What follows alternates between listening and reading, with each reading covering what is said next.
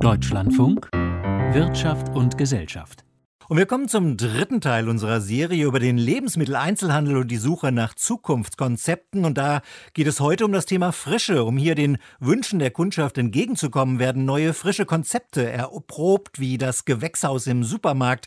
Beim Einkauf erst ernten, frischer geht es nicht. International laufen hier bereits erste Projekte, auch in Deutschland. Unser Bayern-Korrespondent Michael Watzke hat sich ein Konzept in München angeschaut, das noch nicht ganz ohne Kinderkrankheiten läuft, wie das nun mal oft so ist bei neuen Projekten.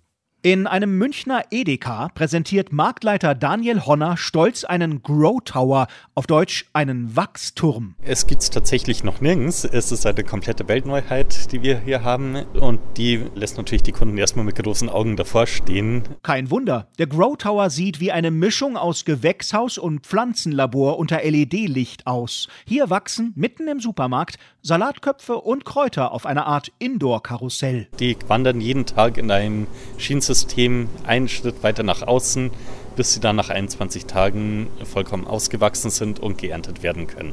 Die Pflanzen gedeihen in mehreren Regalen übereinander, daher der Begriff Vertical Farming. In dem rund 100 Quadratmeter großen Grow Tower ernten Honner und seine Mitarbeiter täglich rund 350 Salate und Kräuter und das 365 Tage im Jahr. Die Kunden können das Gemüse direkt vor dem Grow Tower probieren und kaufen. Und das macht für uns natürlich dann auch den Reiz aus und das ist für uns natürlich auch der Spaß dabei, dass wir mit den Kunden ins Gespräch kommen, dass wir den Kunden auch erklären können, was wir hier überhaupt machen und wo die Vorteile davon sind.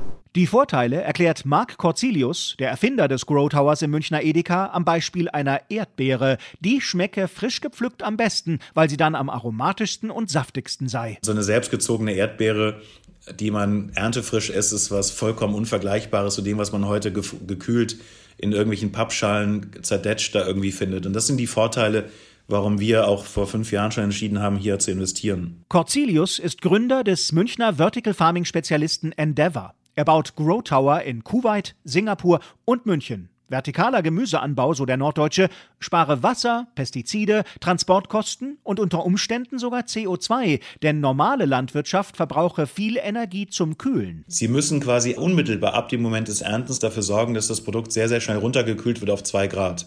Dann müssen Sie diese Kühlkette aufrechterhalten in dem ganzen Produktionsprozess, Verpackungsprozess.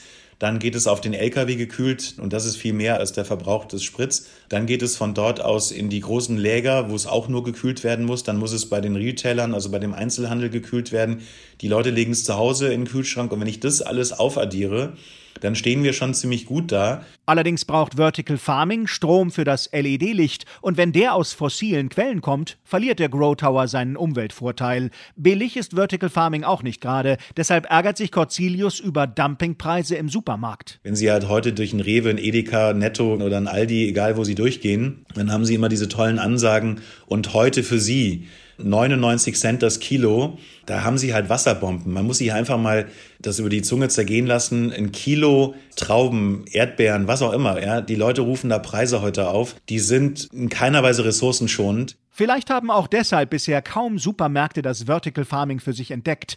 Manche, wie Aldi oder die BayWa-Kette, fürchten auch Proteste ihrer Lieferanten, der Bauern, die Vertical Farming als Konkurrenz ansehen könnten. Dabei betont Walter Heidel, der Präsident des Bayerischen Bauernverbandes, die Chancen der neuen Agrartechnik. Die bayerischen Bäuerinnen und Bauern sind sehr offen für Gedanken bezüglich Vertical Farming oder Professional Urban Farming es geht darum, in den Städten vielleicht das eine oder andere an Fachwissen auch einzubringen, was wir ganz natürlich im ländlichen Raum über die Erzeugung unserer Nahrungsmittel über viele Jahrzehnte hinweg gewonnen haben. Daniel Honner, der Münchner Supermarktbetreiber, fühlt sich vor seinem Grow Tower wie ein Pionier. Es ist für uns eine Herzensangelegenheit, dass wir den Kunden einfach auch zeigen können, was alles machbar ist, dass der Kunde auch mal sieht, dass es auch andere Wege gibt als die normale Landwirtschaft. Honner will seine vor Ort wachsenden Salatköpfe demnächst mit sogenannten Grow-Boxen auch in andere seiner Supermarktfilialen bringen,